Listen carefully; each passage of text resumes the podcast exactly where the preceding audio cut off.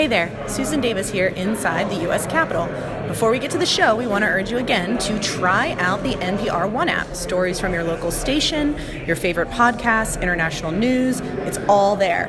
This month, Pop Culture Happy Hour, an NPR podcast a lot like this one, but about movies, books, TV, and music. It'll be available on NPR One a day earlier than anywhere else. So check it out. Find NPR One on your App Store now. Okay, here's the show. It's the NPR Politics Podcast here with our wrap of the week's political news. We'll talk a bit about the results of Tuesday's primary in New York and preview the big primary contest next Tuesday. We'll talk about why 1237 might not be the magic number of delegates for the Republican candidates.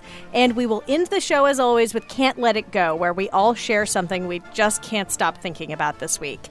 I'm Tamara Keith. I cover the White House and the campaign. I'm Sam Sanders, campaign reporter. I'm Domenico Montanaro, political editor. And I'm Sarah McCammon, campaign reporter. And Sarah, you're in Georgia today. We should tell people don't worry, there are no elections. You're home to be with your family. That's right, hanging out with the family, but joining you guys today from the studios of Georgia Public Broadcasting in Savannah. What does one eat in Savannah? Oh, so much good food, good seafood. Mm. And we're not far from the ocean. There's, you know, what else do you need? And uh, although we are not talking about ice cream on this episode, we are talking about something of a Southern tradition and a certain candidate who travels with hot sauce in her bag. Swag. Oh, yeah. Okay. okay, first up, New York. There's an episode behind this one in your feed wrapping up the results featuring Domenico and Sam and Scott Detrow.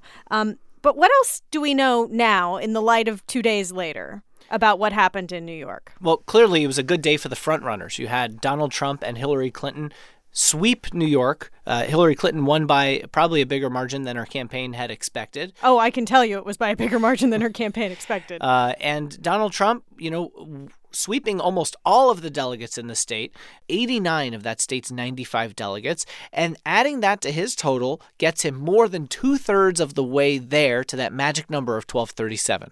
Uh, and for Hillary Clinton, it was an important day. It could have been a turning point, frankly, in the race because it pushed Bernie Sanders' number of pledged delegates that he needs remaining to 60%. And, you know, similarly for, for Donald Trump, I mean, ahead of Tuesday, he and his campaign were talking big about maybe getting a sweep, but you know, afterward in talking with uh, some, you know, campaign advisors, they were pretty happy. They weren't sure that they were going to get all 95 delegates. They didn't quite get there, but I think they they did better than they expected in reality. What did they ultimately end up doing? Did Kasich win some? Did Cruz win any delegates? What happened? Uh, Kasich actually is the only one to win any delegates of, of the rest of the candidates. Donald Trump wound up with 89. He might wind up with more. Ted Cruz did himself no favors in New York. The New York tabloid press, you know, took all kinds of shots at him, and he wound up with zero delegates, a big goose egg for Ted Cruz. But John Kasich wound up with four delegates. Now he is mathematically eliminated, but he did wind up with some. But those four delegates came from Manhattan, home of Trump. Pretty amazing. That is, do you call it irony? Or is that a misuse of ironic? All uses of ironic are actually misuses of the word ironic. That's not true. No one knows how to use that word right. But right, but that doesn't mean all of them are wrong. I But think that is ironic, actually. that is ironic. Yeah. Thank you. Don't you think? No. I want to talk about one other thing, which is the the problems that people encountered while trying to vote in New York. Uh, there were a lot of people uh, purged from voter rolls, and then there was the broader issue of independents not being able to vote in the party primaries unless they had changed their registration way back in October when one assumes some people weren't paying attention. Yeah, but some 100,000 people were purged from the voter rolls in Brooklyn. And that became a flashpoint for especially the Bernie Sanders supporters who were saying that there could be something nefarious at stake. We should note that this is the kind of thing that happens in a lot of states where they try to look at people who have not voted in a while. They assume that they don't live in that place anymore and they purge people from the rolls. People were allowed to cast provisional ballots and then they could be verified later on. Um, you know, but it's the kind of thing where you know, it wouldn't be fair. Let's say, you know, I grew up in Queens, and if my name was still on in Queens and I could also vote here, that wouldn't make a lot of sense. So they they do this often, but there were problems in New York, just like we saw problems in Arizona. And, you know, close elections are hard in this country. It, they make it really difficult. And we know that New Yorkers are having uh, you know, reflective conversation about how they're going to change things because there were even a lot of people complaining that they weren't able to vote because the registration was so far in advance that people couldn't just show up, let's say, and vote if they wanted to. But it's also one of those things where New York and places at the back of the calendar just usually aren't the kind of They don't they don't get the gonna kind of attention and they don't usually matter so people don't pay attention to these rules as much as they do early on in places like Iowa and New Hampshire where they've gone through some of these difficulties and they've tried to make it easier for people to vote. And one difficulty is, you know, you can't just snap your fingers and change the system. I mean, we're talking about a lot of different systems that come together, right? To have an election, you've got the party, uh, you know, primary processes, and those vary by state. And so, you know, there's not just one thing. The other thing I wanted to point out is that I met a couple of women at a Trump rally uh, in Buffalo this week who said they were registered Democrats, so they couldn't vote for Trump, but they were hoping to vote for him in the fall, hoping he's the Republican nominee. In the meantime, they were going to vote for Bernie Sanders because they are mad at the system. And people like that in New York couldn't switch parties. So who knows how it would have been different uh, if the system were different. I want to pull back just a little bit to an idea that we've been talking about, which is that the conventional wisdom has been very wrong. That this campaign has had this sort of whiplash of narratives. Like one week, Donald Trump is on a roll and he is going to knock this thing out. And then the next week, Ted Cruz wins Wisconsin. And it's like, oh, well, maybe Ted Cruz is going to prevent this from happening. Maybe the never Trumps are working. Um, and on the Democratic side, you have Bernie Sanders winning seven out of eight contests, and he's on a roll and he's got momentum. And gosh, Hillary Clinton's got to be worried about New York. And then, no, no, she won by 15 points. What is going on here? Is there? It, it feels like this like tension between the idea of momentum and the reality of demographics. We know Sanders does well with white voters and working class voters. Clinton does well with minorities, with older voters. We know that Sanders does well in caucuses, Clinton does well in primaries. And it's like this idea of momentum does not outweigh demographics. I mean, one of the things we should consider here is that smart people use caveats. Okay. I mean, like, you should not be convinced of your own conventional wisdom. That's a really bad idea. And conventional wisdom generally is bad because it's groupthink. Everyone starts to think the same way, and then something happens that they didn't consider. So I always think if the CW, conventional wisdom, goes one way, you should really ask yourself, what are we missing? What are we getting wrong? What are we not considering? Because you can lay out the scenarios in either direction. It's totally true that New York was a big deal, and if Bernie Sanders had won, you would still hear this momentum continuing narrative. Now, just because Hillary Clinton won, right, doesn't mean that that changed anything mathematically coming into that race. So you have to be able to use your own brain a little bit and ask yourself, what are we missing when this conventional wisdom comes forward? Demographics are destiny. There you go. Momentum what is, is a this- lie. Tam, I'm curious if you have any like observations though about what happens, with, why there is this disconnect between the big rallies and the energy and the social media and the voting. I mean, it, there seems to be a disconnect there. There is. on the Democratic side. You go to these rallies, and it would be hard to believe that anyone could have as much energy and enthusiasm as Bernie Sanders has. And I've been asking Clinton supporters, why do you think it is that Bernie Sanders can have these huge rallies and Hillary Clinton is having these tiny events and Bernie Sanders supporters are dominating on social media and Hillary Clinton supporters are kind of quiet? And and one woman I talked to said, "Yeah, you know, we just aren't as vocal about it." And also, Sanders and Hillary Clinton have had different campaign strategies. Yes. Sanders has been going for these big campaign rallies. Hillary Clinton, her whole campaign has been about micro targeting. So her events are smaller because they're all tailored to certain demographics in certain places. You saw her in New York. She did the event at the Apollo for African American voters. She played dominoes, was it in the Bronx or Queens with Dominican voters. She, you know, has the event in upstate New York with white upstate small business owners. Like everything that she does is targeted, so it's not going to be a large rally. And Sanders has been playing the game of having these big events that draw lots of local media attention to get his name rec up, right? And candidates do this on purpose. They do they play to their strength. And Yes. Hillary Clinton has talked about that where she just knows that it's not her strength to hold these big rallies. She doesn't excel in those kinds of big rallies. And Bernie Sanders frankly doesn't excel one-on-one in the way that, Yeah. that she's able to. Okay, we're going to take a quick break. And when we come back, we're going to talk about the Republicans, the number 1237, and next week's primaries. Support for NPR and the following message come from Personal Capital, the smart way to track and manage your net worth. See all your financial accounts in one place and get free online investing software and money management tools.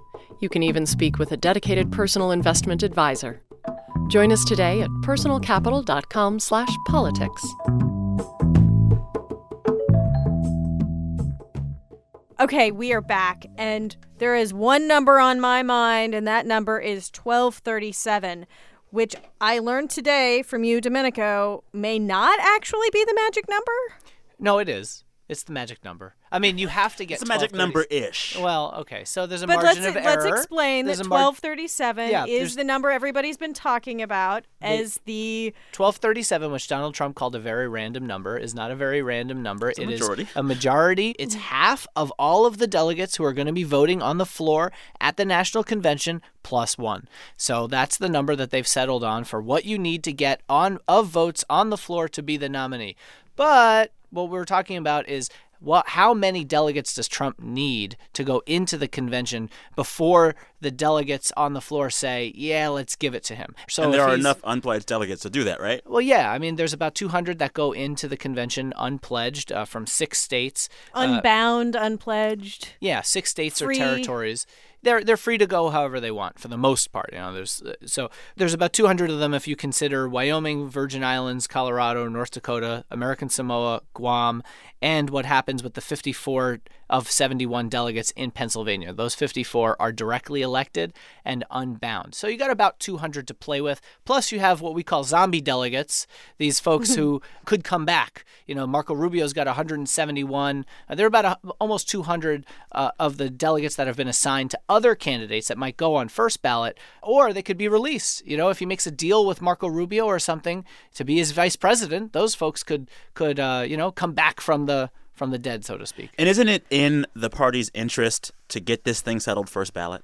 Yes. Right? How shy of 1237 do we think Trump I mean, if he's at at somewhere between that 1200 and 1100 number, depending how how far off, you know, if he's a couple hundred short, you're, you're going to have the argument from Ted Cruz and John Kasich that you should not give him the nomination.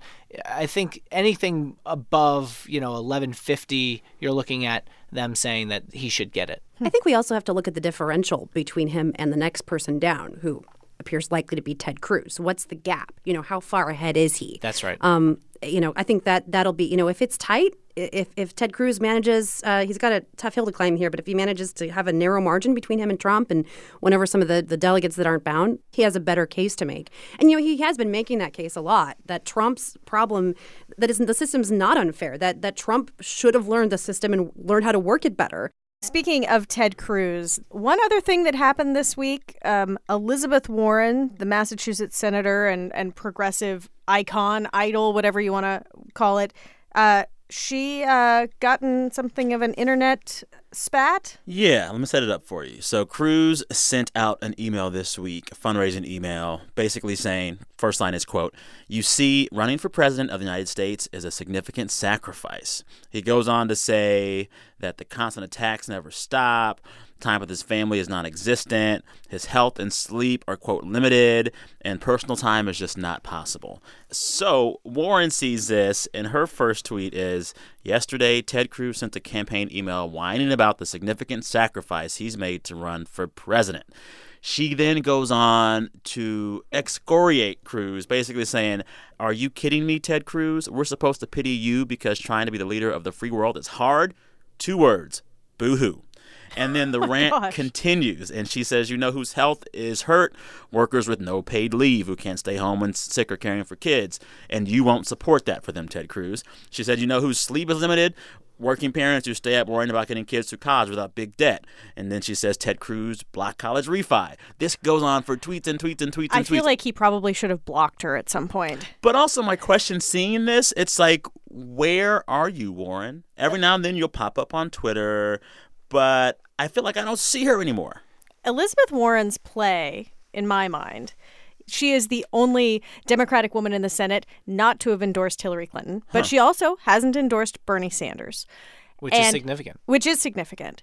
And I think that her role now is one of party unifier if she wants it. Is she more of an asset to the party in the Senate? Yes. Some folks are saying that. I think she I think she is a strong asset to the party in the Senate. She can continue being a voice for the progressive causes that she's been a voice for that it's a valuable thing in the Democratic Party. Well, she makes the argument better than most Democrats do. I mean, most Democrats, you know, sometimes they've had a hard time, let's put it that way, fighting against Republican attacks on this stuff. And she doesn't care. She leans right into it. Okay, so looking ahead, Tuesday the 26th, we've got five primaries. I want to call it the Acela primary day. Whoa, Acela el- to elitist, explain- elitist, not a Acela. I ride the, you know, the regular. I've never car. ridden the Acela. Okay, for everybody who d- who doesn't really know that much about the East Coast, raise his hand. What's the Acela, please? It's a fancy Amtrak. Yeah, so the the train, the Amtrak that runs up and down the East Coast for like a lot more money, you can get there 30 minutes faster and probably with footrests or something. I haven't been on an Acela, but it's the train corridor that goes from Connecticut, Delaware, Maryland, Rhode Island, and Pennsylvania. Yep. So you've got uh, 384 delegates on the Democratic side at stake, huge cache of delegates that day, uh, and 172 on the Republican side. For context on that, New York was 95, so this day is a little bit more for the Republicans and a little bit more for the Democrats. Uh, and it's a it's a big day. It could be a potential turning point, frankly. So let's put our conventional wisdom out there. How are these things looking? Demographics. You know, people are saying, oh, like a state like Maryland, full of black voters. You know, we kind of can project on that one, right? That's like, Hillary Clinton country. Yeah. It is difficult for Bernie Sanders. And if he's not able to pull off some of these victories, and never mind some of these victories, He needs all of them, right? Well, at this point, he needs 60% of all remaining delegates, which doesn't even mean he has to win. It means he has to win with 60% in every single place going forward from here on out. That is an almost impossible hill to climb. And if he doesn't do it with that many delegates at stake that day, you're going to have a lot of people saying this race is over. But so Team Sanders has said for a while now that they're going to stay in this campaign until the convention. What is going on with their whole strategy right now? Well, look, uh, first for some context, Hillary Clinton didn't drop out until early June Yeah. in in 2008. So there's a difference between dropping out and running a kind of campaign that seeks to damage the person that you're running against. And I think that the Clinton campaign obviously is okay with Bernie Sanders doing something of a victory tour and, you know, showing up in Oregon and California and all those places and having huge rallies and having people who would be Bernie Sanders voters and supporters show up and vote and him talk about the issues. What they don't want to hear anymore about is Wall Street speeches and rel- transcripts release the transcripts. They doing would, his, uh, they would love not to hear about it. I don't think that that's an option. They're going to hear about it whether bernie talks about it or not. Yeah, but I think that if she if he runs the kind of campaign that you've seen the last couple weeks, you're going to see the Clinton campaign um, be really upset and really worried because her numbers have suffered because of it. um, sarah i want to ask you republicans are also voting on the 26th Indeed, they are. and In um, the same states. yes in the very same states what what should we be looking for I mean, right now, Trump is way ahead in the polls. You know, Ted Cruz has been saying, he said after, you know, after Trump's New York win that Manhattan has spoken, you know, again, sort of deriding New York, which didn't work for him the first time, but it hasn't stopped him from doing it again.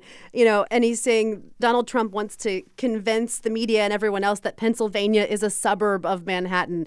The idea being that, you know, Trump is saying, well, I won New York, so I'm going to win these other states too. But if you look at the polls, they bore out pretty well in New York.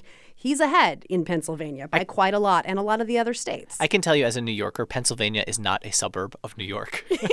there For are, the record. there are some people who do like commute from the Poconos or something, but it's like two hours away. and now we know. but but it's only an hour and a half on the Excella. you said Well, there you Excella. oh go. sorry Acela i don't know how you say it i don't write it You're one of us. There you go. But, but Sarah, our demographics destiny here is there. Are there going to be any surprises? Are we are we after Tuesday going to say, "Oh my gosh, Donald Trump is on a roll"? Uh, as as I look at the polls, I mean these are again, you know, mostly northeastern states with largely white populations.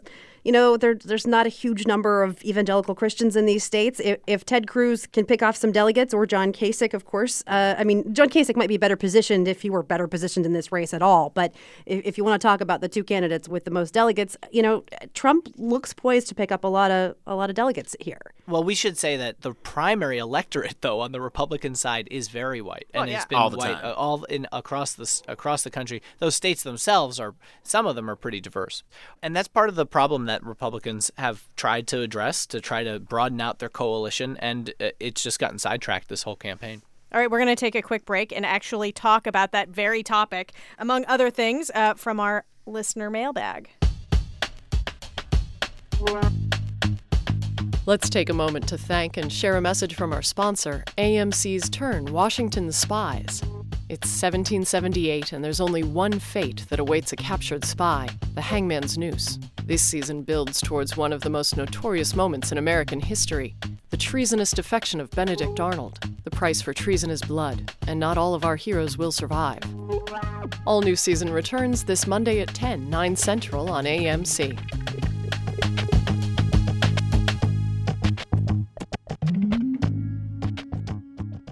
All right, we are back. And uh, before we go to listener mail, we would like to give a shout out to Yeah. a real live human listener who came to NPR today. Yes. I missed that. Well, we Well, didn't it was give very ice nice. cream It was a very nice guy. It was really nice for Joseph to come by. Martorella, thank you for listening. Thank you for swinging by. We're glad to have you as a fan.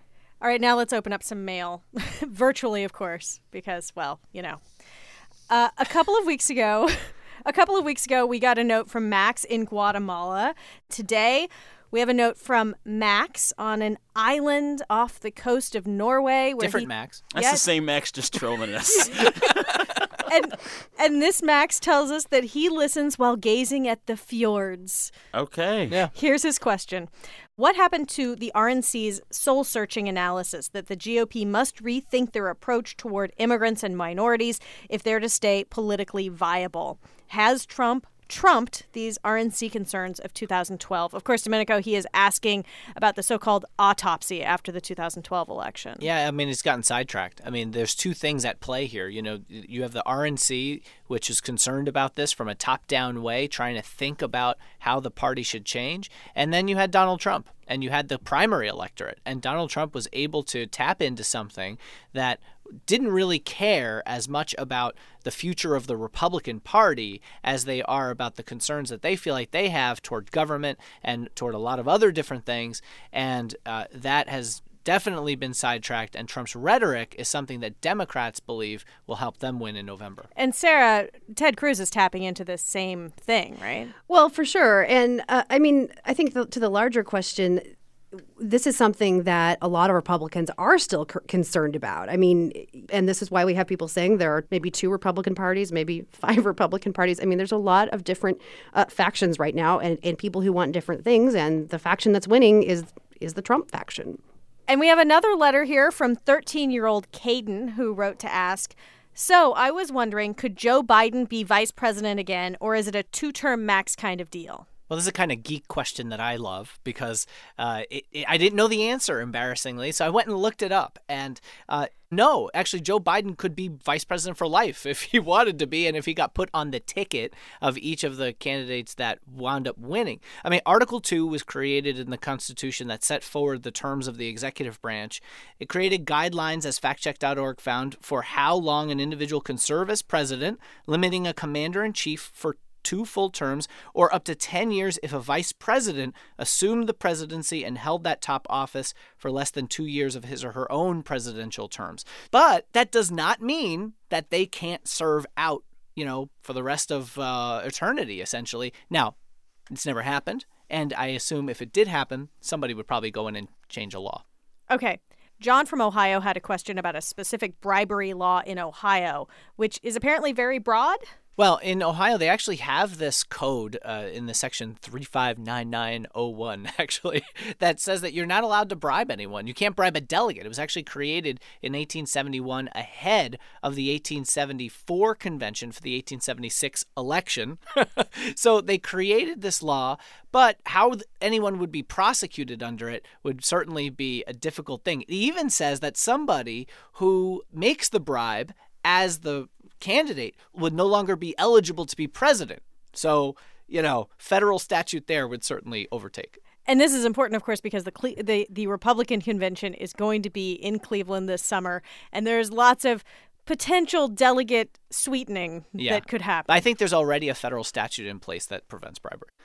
Okay. Uh, and now it is time for Can't Let It Go, where we all share something that we just can't stop thinking about this week, politics or otherwise.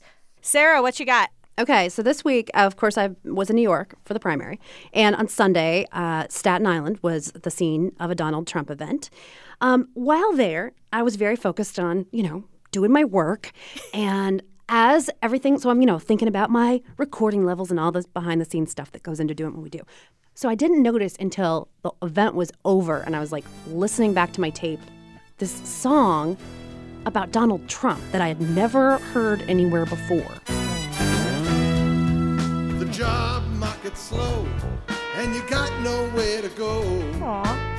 Who can you turn to but the Donald? That's a funky bass. Economy's got you down. There's no money. Is that to Engelbert Humperdinck? found. Who can you Is turn Engelbert Humperdinck- Humperdinck? It's big in the 70s. So, who can you turn to but the Donald? So, this song actually was what he walked on stage to and walked off at this Republican brunch on Staten Island. I dug around a little bit and found out that it was written by a couple of local guys, Jay Reinhardt and Frank Zento. They're big Trump fans. They did a little jam session for me, and you can find out more about it at npr.org. America's way to get wild. American It's no interests Beyonce. first.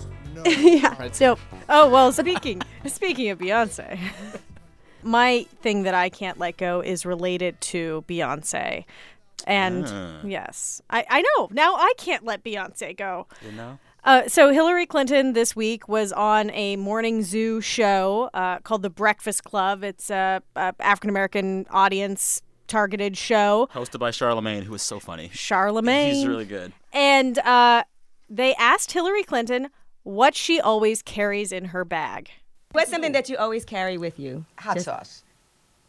Really? You, yeah. Yeah. Really? Are you getting information right now? Hot sauce.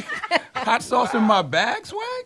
Hot sauce. Really? Yes. Now listen, I just want you to know, people are going to see this and say, "Okay, she's pandering to black people." Okay. Is it working? So, so Twitter did blow up, and they did accuse her of pandering to black people. Because of the song. Yes. Okay. So let us explain. Beyonce has this song. It is called Formation, and in this song, Beyonce repeats a lot that she has hot sauce in her bag. Swag. I got hot sauce in my bag. Swag. Swag. Oh, yeah, baby.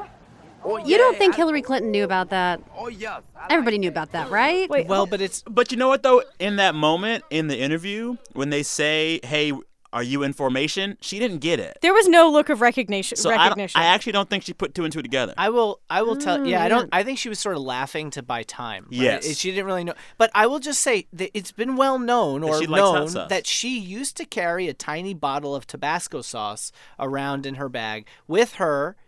Uh, on the trail, and that she graduated to real hardcore hot peppers. This was revealed in our uh, interview that NPR's Ari Shapiro did with her earlier this year. And yeah, we have some of that. back when you know my husband was running in uh, 92 i read an article about the special immune boosting uh, characteristics of hot peppers and i thought well that's interesting because you know campaigning is pretty demanding. And so i started adding hot peppers and then i got into eating them raw wherever they weren't really really too hot.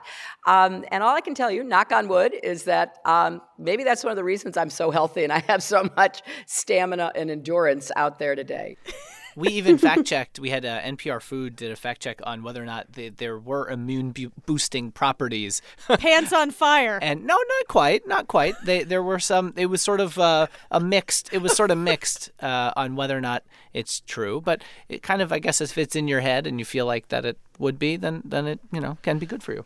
People Yeah. of all races and ethnicities like spicy food or don't like spicy food. When did saying you like spicy food become pandering to a certain race? but I think hot just- sauce in the bag is a thing. That is a thing, but I don't think she knew. No, I think She she, was completely clueless. I think she carries hot sauce in her bag. and literally. She just like does. literally she carries hot sauce in her bag. She just she just carries hot sauce in I don't know if. I would call it swag when she does it, but like she just has hot sauce in her bag. Uh, Domenico, what can't you let go of?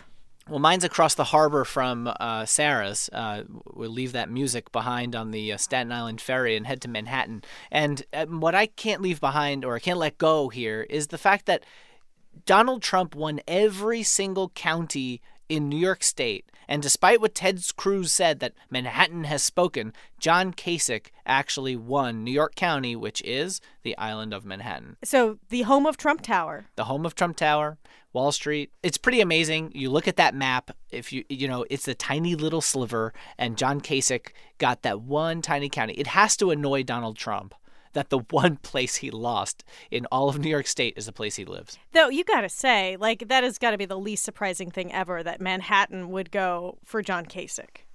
Yeah. Uh, Sam Sanders, what can't you let go of? Harriet Tubman, famed former slave and abolitionist. It was announced this Wednesday by the Treasury Department that she will be the new face of the $20 bill. Seems like pretty good news, right? Yeah.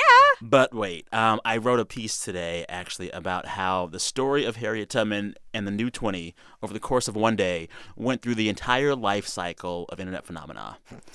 First, it's good. Then we have doubts. Then it's bad. Then someone's offensive. And then the conversation goes off the rails and Beyonce gets tossed in there. Seriously, I'll explain.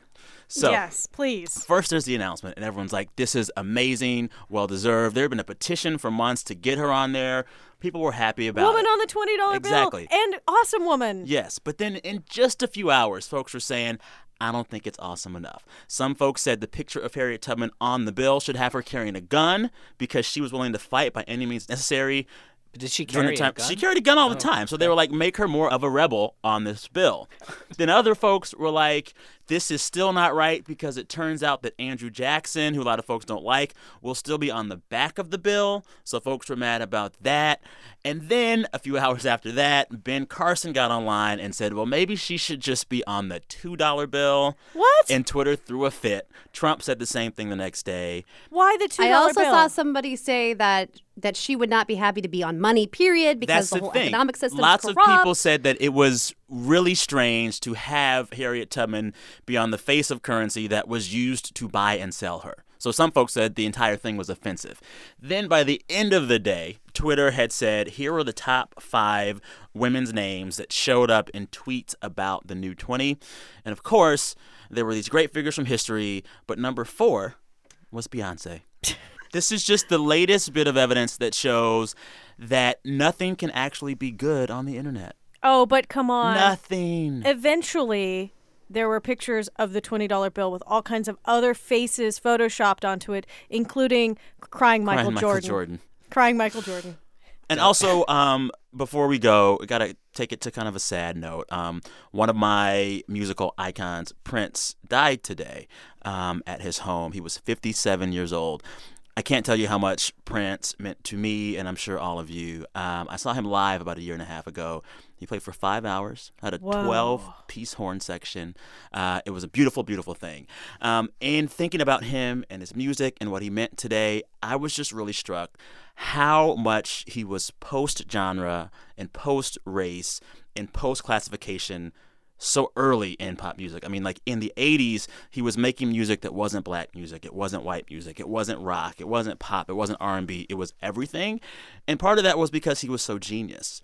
He could play the guitar as well as rock gods. He Mhm. could sing better than R&B stars. He could move like James Brown and Michael Jackson, and he made all of it something that you or your mother wanted to dance to, right?